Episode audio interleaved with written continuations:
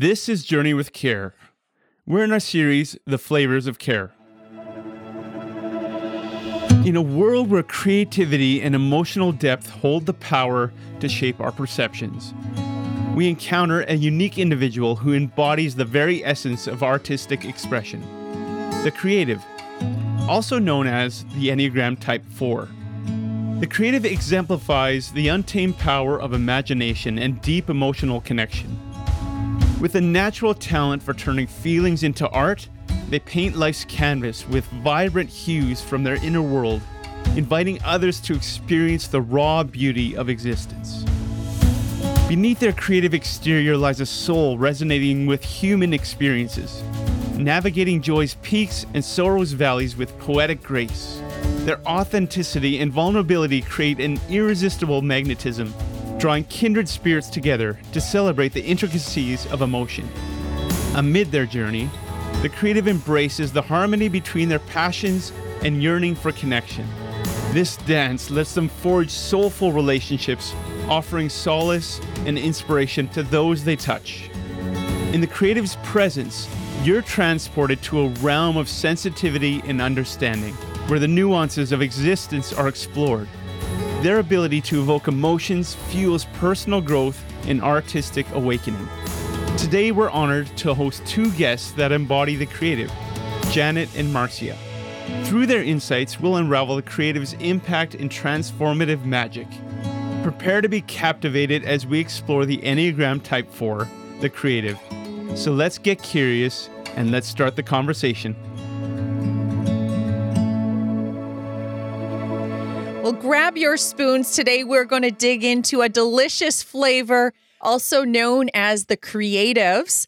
If you are an Enneagram follower, you'll know this as the Enneagram 4. And with me here in my Shasta studio, I am just delighted to have Marcia Hamm and Janet Blatz here with me, both creatives. Welcome to the podcast. Well, thank you.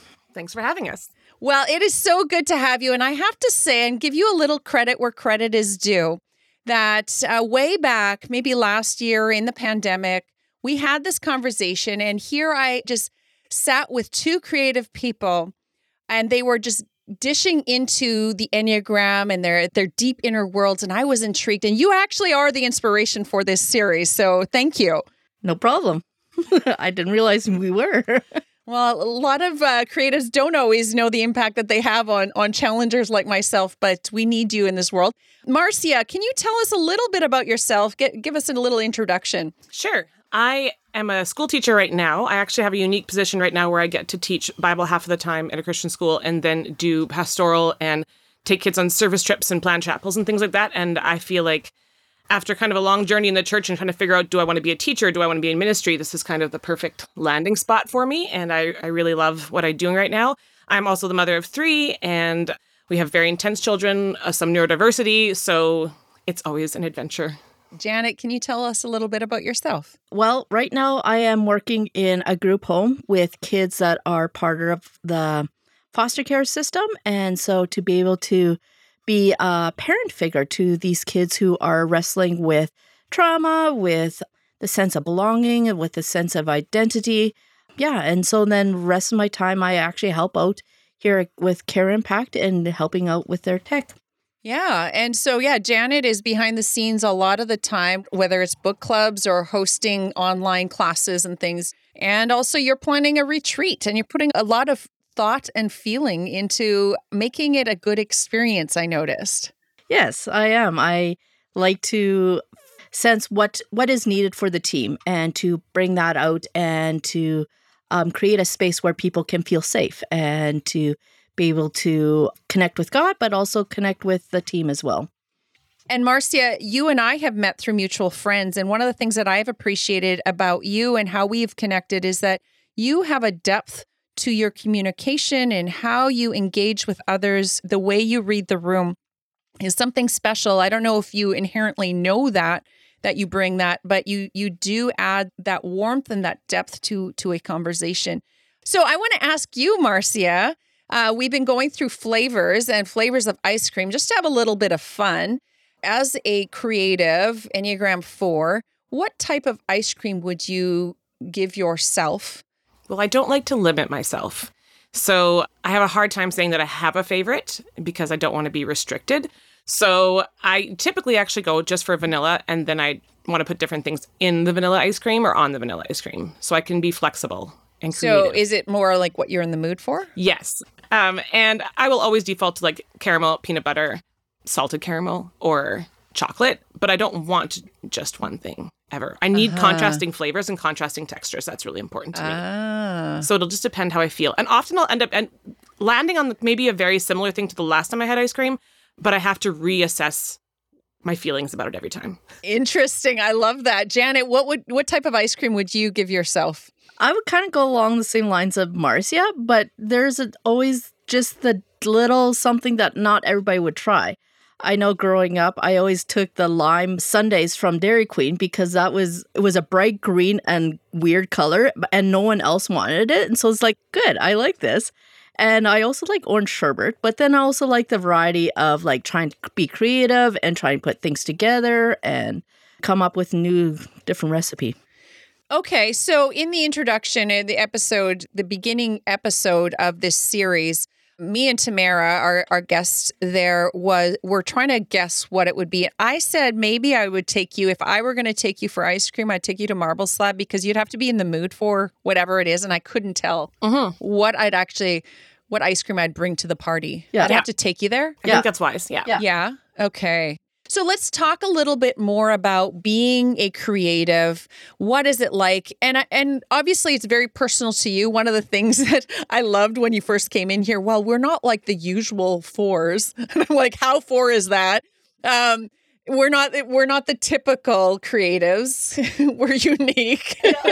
Did you notice the irony in your statements then? I thought it was beautiful. I wish I had it recorded. But how would you let others know about yourself as a creative? Give us a little snapshot of what it's like to be you. being creative doesn't mean that you're just a piano person or just a teaching person.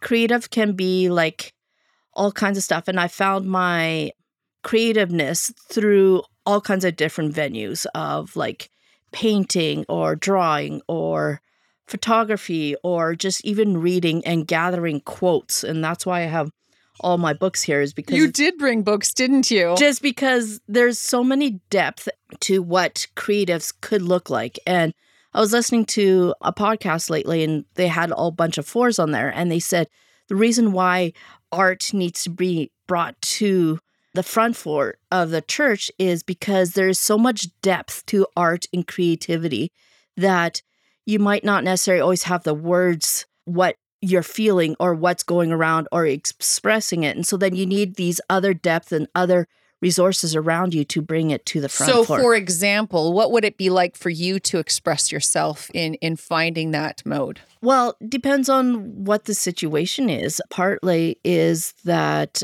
if I am really sad, I like to listen to amazing sad songs and just being in there and just having the surroundings reflect to what I feel. Yeah. And just sitting in that. I, I love the story. If I could just interrupt here, I love the story of one time you were driving, you came back and you said, Wendi, the clouds today were just so gloomy and gray and beautiful. I just had to stop at the side of the road and take a picture. It was just, and the depth that you said that in, you just felt the clouds. And I had to stand there and be in amazement and say, wow. you love the gloomy clouds. Like, Yeah. I don't get it, but you you really felt them. Yeah, it was an amazing, beautiful, foggy day, and you could see it coming off the the ground and the sky and the ground meeting together, and it was just this bright light coming through it, and it was just a beautiful drive. And I almost missed my turnoff because I was so enthralled by it. And I would have missed the beauty in that had you not said it. Now, when I see clouds and I see mist and gray, you say it much more eloquently than gloomy clouds. You said it was just like the mist and the whatever. I have a deeper appreciation because of of that moment. yeah, I think that actually to me is one of the things that fours have that other people don't have and creatives have is almost a sensitivity to beauty mm-hmm. around us. Like it's sometimes I tell my husband it feels like I don't have skin on mm. Because I'm just hyper aware. And so that means I'm hyper aware of the beauty, but then I'm also hyper aware of the pain mm-hmm. and the nuance and like the exceptions. Often I notice the exceptions. And so to me, that's a really key part of who I am. And that's part of, I think, why we live in our feelings so much. Yeah. because we sense so much. So, is it a feeling that you have in the room, whether it's happy or sad or all the nuances, or? Yeah, I think it's feelings. It's it's even just kind of tone. If it was with people, I feel like it's like an intuition, maybe. Mm-hmm. Like I, it's not necessarily an emotion, but I can I can talk to somebody and kind of feel this intuition about who they are and kind of what's underneath. And I can't mm-hmm. really describe it better than that, probably. The word I would use is energy. I can almost feel the energy and the the thing that's going on in the room. I can almost step into a room and feel who's off and who's not and and almost wraps around me is this hmm. feeling of what's going on in the room. Interesting. And and the the creatives that I know and I have in my life um they're also I've noticed something that people feel safe around you. I feel safe around both of you. I've invited you back because I've had deep conversations with both of you that I may not have with others that wouldn't sit well in in deep things. There, it feels like to me nothing can go deep enough or too dark or too too much in the feeling wheel. Yeah, that's probably true. yeah. And you can sit with that. Yeah. Now, I want to go into your personal stories and how you have discovered more of who you are, uh, understanding yourself as made in the image of God, that God created you with these attributes growing up as a child and even into adulthood, even the choices that you have made. Maybe Marcia, we'll start with you. Can you tell me a little bit about your story? Sure. I wanted to start a little bit just to give you a sense of what kind of kid I was. Um, I was remembering yesterday that I planned my whole funeral when I was 12. Wow. Because I just was reflecting on the, you know, the depth of death and how people might remember me and what songs would be really meaningful. And I just didn't want people to just have, I didn't want a normal funeral, right? So my funeral had specific songs with a specific um, outline, and I couldn't find it this morning. I really wanted to. So that's kind of where I lived in this, like, always overthinking, over contemplating everything. Um, but I also lived out of my emotions. I live primarily out of my emotions. It's very difficult for me not to. And so I was raised in a culture that was more about doing right things and believing right things but feelings did not factor into either of those things. You just did it because it was right, because you believed it was right. And so, being someone who had all of these complex and deep feelings in that culture was really challenging for me. I always felt like I was too much and I didn't know how to be enough or to be good enough or to be perfect. I wanted to be perfect. I made a vow when I was a teenager actually that, you know what? I'll just be perfect. Like that's how I'm going to get people to love me here. So I'm just going to I'm just going to be perfect, be the perfect Christian. How did that work out for you? Well, you know, actually, I tell people all the time it actually worked out really good in one sense. Out on the outside, it worked out like visibly to people. So I was like a youth leader. I went to church all the time. We did some missions. Then I went to university. I met a man who became a pastor. So I became a pastor's wife. And I was a teacher, and that's what good Christian women should be. They should, if they're going to work, there shouldn't be anything. But and all of those things are rewarded. Yes, yes. So I felt like I kind of like made it. And then my next kind of thing that I was going to be good enough at or be perfect at was being um, a mom. So I had my first child, and I very quickly realized I could not be perfect. This kind of sham of like trying to be perfect, to do right, and to believe the right things all fell apart. And then I was just left with kind of these feelings that I'd never been taught how to manage or how to navigate. And that's honestly a journey that I'm still really wrestling with even today with the help of therapists and um, my pastor and other good friends. It's just I default to living out of my emotions, and that can be really dangerous. I think it can be mm. really beautiful. And so now, as a, an adult, I'm learning to live in that tension of no, my feelings were made in the image of God. Like who I am, the fact that I live out of my feelings has gifts that God wants me to share with the world. It matters because I'm made in the image of God. But at the same time, I have a responsibility to live wisely mm-hmm. and not mm-hmm. only live out of my feelings because there is a danger to that as well. And so I have to kind of heal myself from all my shame from the past, but then at the same time, and then uh, accept who I am and and even enjoy the gifts God's given me as a feeler, while still learning to take responsibility for maturing. Right. If that makes sense. No, that's really that's really wise. I, I'm just wondering, in your experience, are there certain emotions and feelings that are more acceptable than others uh, within your experience growing up and currently that you feel, okay, I can do this, I can show this, but this one generally isn't accepted or I don't feel like is socially acceptable? Absolutely. Um, anger was not acceptable. And grief, probably not even, I I don't know that I could have even identified what grief was because disappointment wasn't really acceptable either. Because if you're disappointed, then you're not trusting God. It's a failure on you, and you need to be able to like just walk forward in faith kind of thing. And so I would say for me, anger and grief were the two that I didn't really understand Okay. at all. And anger for me was just a cover for a myriad of other emotions, Sure. including grief. They often say that's a secondary emotion, Mhm. right? What's underneath that is is what Mhm. you're needing to look at. Yeah. And then I did have a part of my journey where, because where I grew up, we were, um, emotions were not really necessarily welcome in the church, at least in the celebration or during the service, I should say. But then I, I kind of did this pendulum swing to a church that was very celebrational. So I was like, oh, you know, my feelings are welcome here. I can celebrate. I can really enjoy worship. I can emote during the worship service. But that also came with its challenges, right? That wasn't perfect either, only celebrating, right? Right. And not dealing with pain and grief and things like that that. the proof of your faith or your connection with God is only in the celebrations Mhm. and not in the depth that there's like, well, have more faith or pray more. You haven't arrived yet, Mhm. possibly. Is that what I'm hearing? Yeah. Yeah. What about you, Janet? What has it been like for you growing up? And do you also identify with the feeling centeredness of how you process life? Yeah. Like I just remember growing up in church saying that works and faith is before feelings and you can't let your feelings kind of control who you are. And so I always wrestled with that.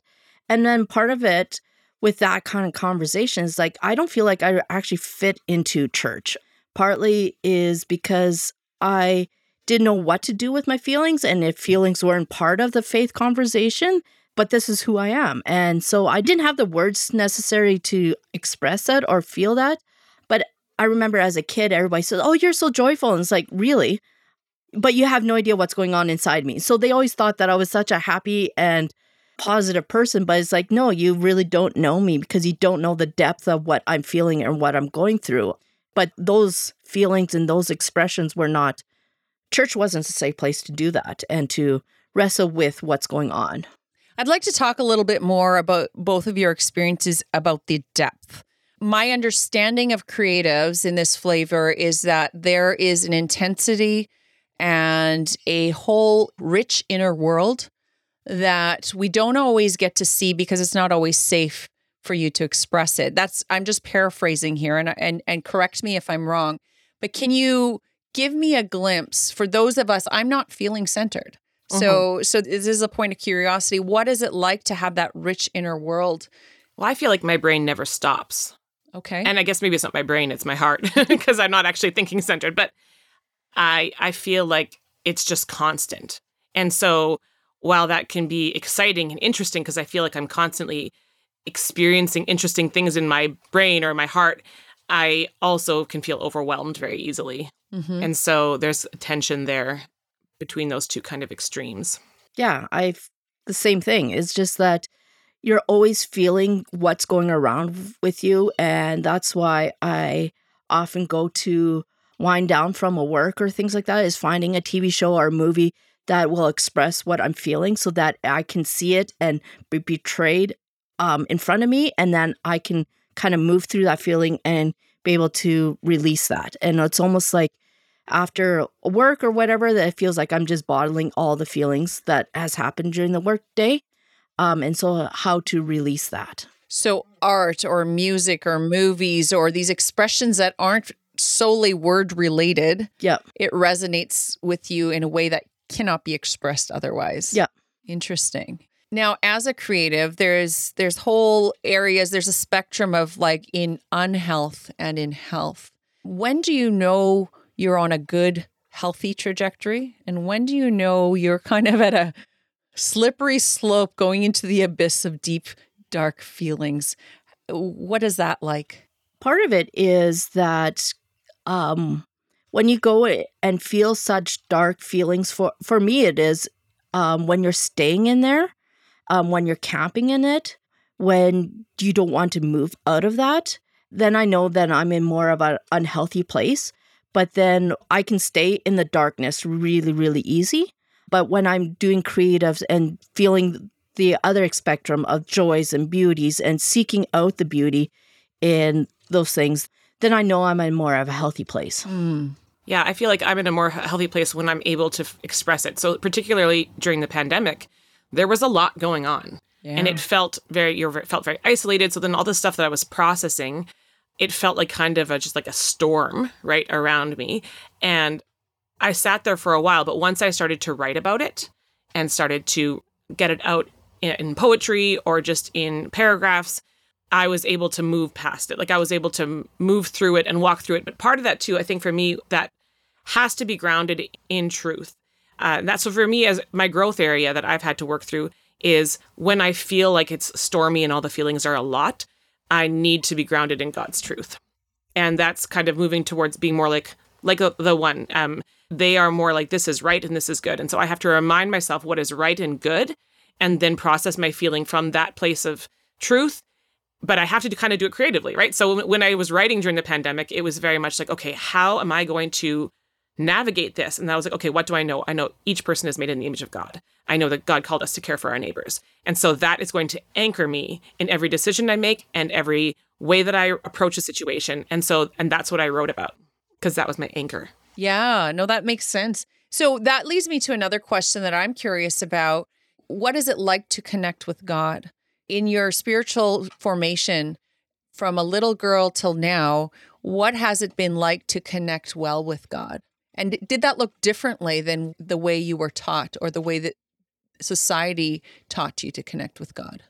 Yeah, I think for me, it looked very different because there was a lot of this is a what you need to do, and this is what a good Christian looks like, and these are the right devotions to read. And I like to think on a very deep and question a lot of things. And so the little um, kids' devotionals that were just one page and here's your key verse, it was like, to me, it was like, this was kind of like the bread of it. It's like I need the depth and trying to wrestle with what God had to say. And so that was a very much of a struggle. And I had no idea how to talk that through or express that or figure that out.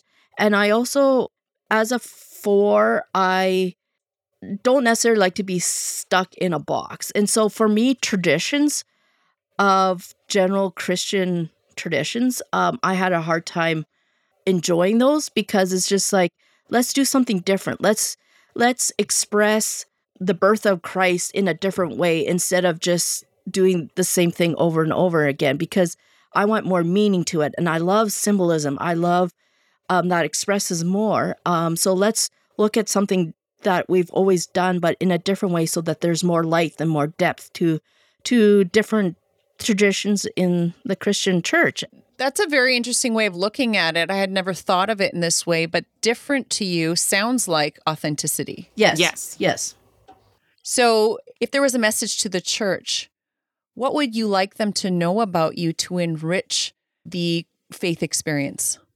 to me, the church is a place that should feel safe for everybody. Um, I came across this quote from Shauna Niequist um, from her book Bread and Wine, and and I think this is what kind of the picture of what the church should be is the heart of hospitality is about creating space for someone to be seen and heard and loved. It's about declaring your table a safe zone, a place of warmth and nourishment. And that's what I see the church could be is this place of opening your table and everybody showing up and everybody be able to express who they are and not necessarily need to have masks or but ask the deep questions and ask the meaningful questions instead of just what the weather is like. Just like one of the questions i grow being in ministry someone asked me is like what does your soul look like today? And to create that and the, to me that's question stuck to me. It's like that's how i like to get to know people it's like how's your soul today? What does it look like? If you can express it. And those are the kind of conversations that i think the church needs to have And I imagine embracing the uniqueness of others because you're not just saying it, I am unique and everybody else has to be Yeah. a certain way. That creates a lot of inclusivity, a lot of open chairs for other people within the community to not just sit at the church's table, but for the church to sit at in the community in an expression of diversity and warmth and belonging, which is beautiful. You you bridge that gap just simply by being you. Yeah. Because there is room. It's inherently like, I believe this. Mm-hmm. And I know you, I've seen it in your life. Marcia, I would love to hear your experience. I would definitely agree with Janet that questions were a big part of my my faith journey and learning how do I relate to God when I've been to- told that following God means looking a certain way, doing certain things, believing certain things, but I have questions about those things. And why do we always do it this way? Why don't we do it this way? Why does the Bible say this, but we only do this? And you know, all these I had so many questions, but I tried hard to just believe the right things and do the right things. That was kind of how I ended up a perfectionist. So then I remember changing my life significantly when I was in grade 12, uh, when I felt like I really heard from the Holy Spirit for the first time. A really clear direction in my heart to ask my sister to forgive me for something I had done in the past.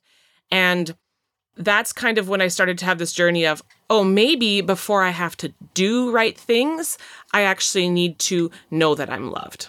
Mm. Because I had spent my whole life, and I mean, that was, I'm still in that journey, but I'd spent my whole life thinking I need to do the right things. If I believe the right things, I'm going to do the right things. But I didn't believe that God actually loved me. I believed that He loved me if I did the right things. And so I had this whole journey of like, no, you are beloved. You are. You just are. And that for me as a creative is really, really important because, like you mentioned, authenticity earlier, but also being known that I am known for who I authentically am. That I'm not, someone doesn't look at me and think, oh, you must be this way because you're always laughing. Oh, you must be this way because you're a teacher. But no, I am known. The complexity of who I am is known by somebody else really matters to me.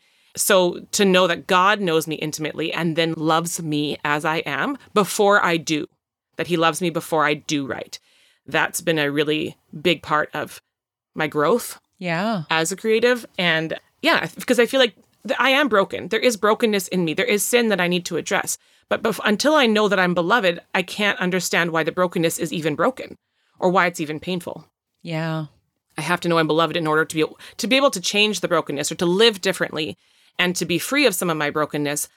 I have to first know that I'm loved and that's why it's so painful that I'm broken, right? Mhm. Otherwise, if you just say, "Well, I'm broken," like original sin, that's it, you were a sinner, then all I'm ever trying to do is to be better out of perfection and to earn love rather than resting in God's love first.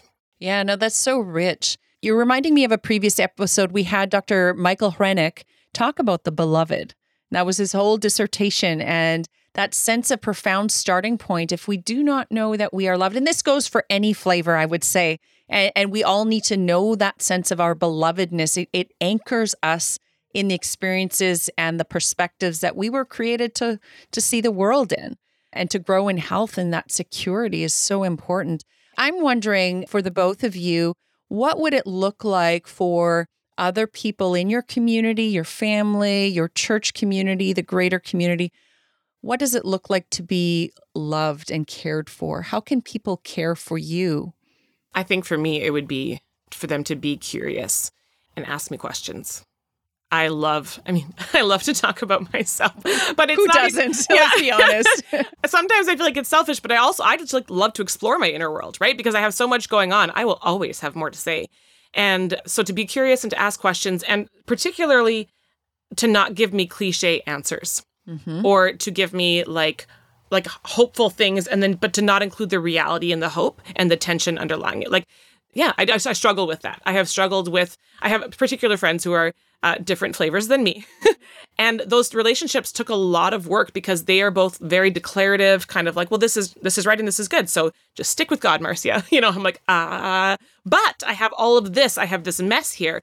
And so i have learned through understanding the different types of people that they are actually a gift to me. Mhm. because without them reminding me of that, I can get stuck in my feelings. But I think also I need to remind them of the tension. And so together, they need to be aware that I'm always carrying the yes, but underneath it all. And that I need to also then receive, though, that sometimes truth also, I just need to hear it. Sure. And that's why we all need each other, right? Mhm. It, it's not Yeah. one better than the other. How about you, Janet? What what would it look like to be cared for well?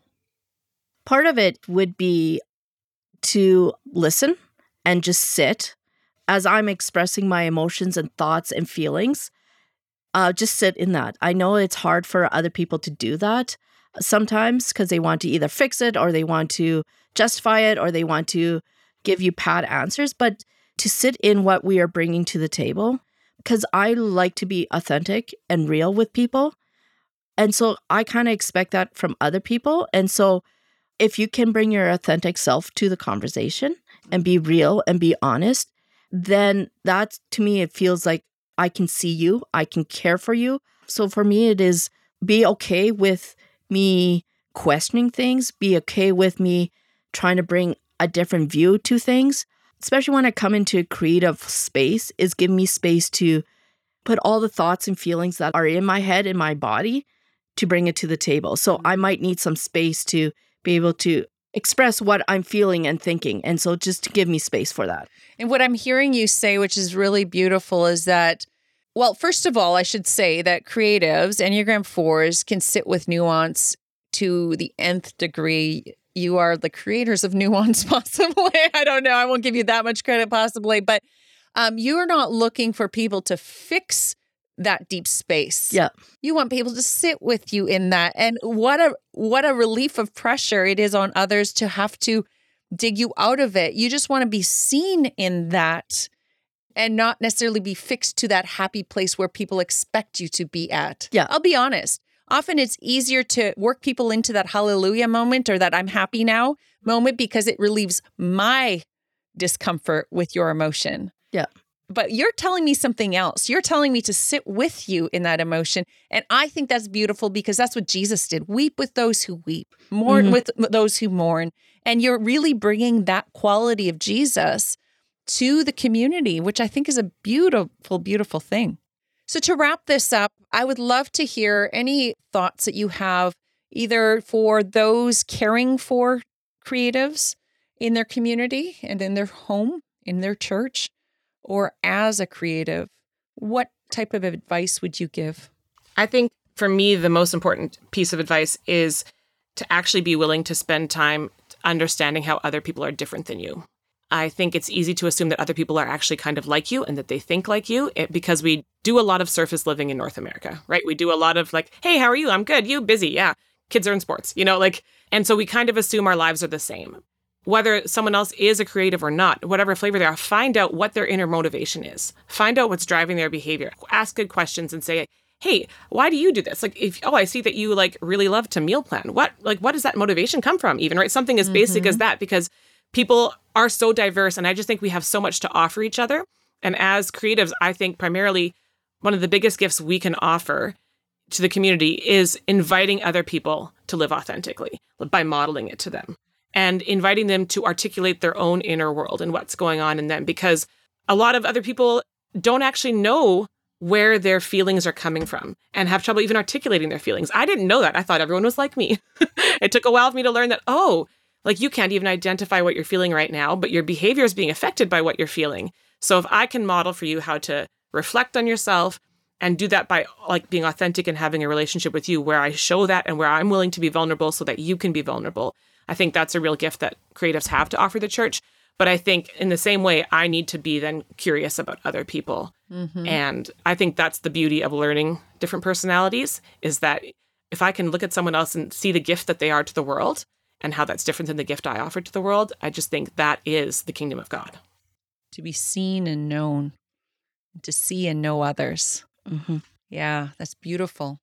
Janet, any other thoughts kind of going back to before what Marcia was saying about the belovedness. And I came across a verse in John 15, and this is came from the message. And this is kind of how I think we need to kind of sit and walk with people.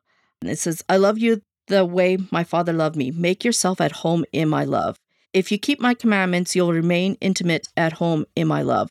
And that's what I've done keep my father's commandments and make myself at home in his love. And so if we can create safe places for people, we're talking with trauma and things like that, there's a difference about a safe place, but also felt safety. And the difference is you may perceive that a place is safe, but it is when someone else feels safe. That's two different things. So to create safe for other people to feel safe, um, for them to show up and be able to ask questions and to be themselves, I think that's where healing between each other, but healing between the church and the community can happen is when everybody feels safe. So for me, the question is how can we do that in a good way? So, right now, in this moment, after sharing your feelings and your your ideas on being a creative, and, and thank you, by the way, for opening up and helping me understand, helping others understand uh, the rich inner world and the the beauty that you bring to community. But right now, the deep probing question I have for you is, what ice cream are you in the mood for? I want the salted caramel waffle cone. I think it's chocolate dip with caramel and salt drizzled over it from BDI. Okay. I probably would go with peanut butter and uh, salted caramel whiskey sauce from my friend um, who has this business making all kinds of sauces. Are you inviting him to be a sponsor? Yes, I am. I am.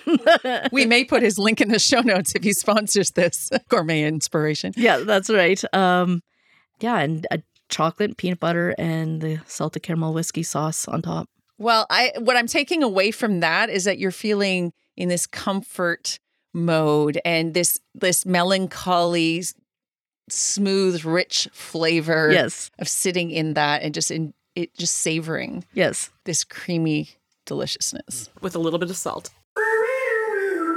Thank you for joining us on our series Flavors of Care.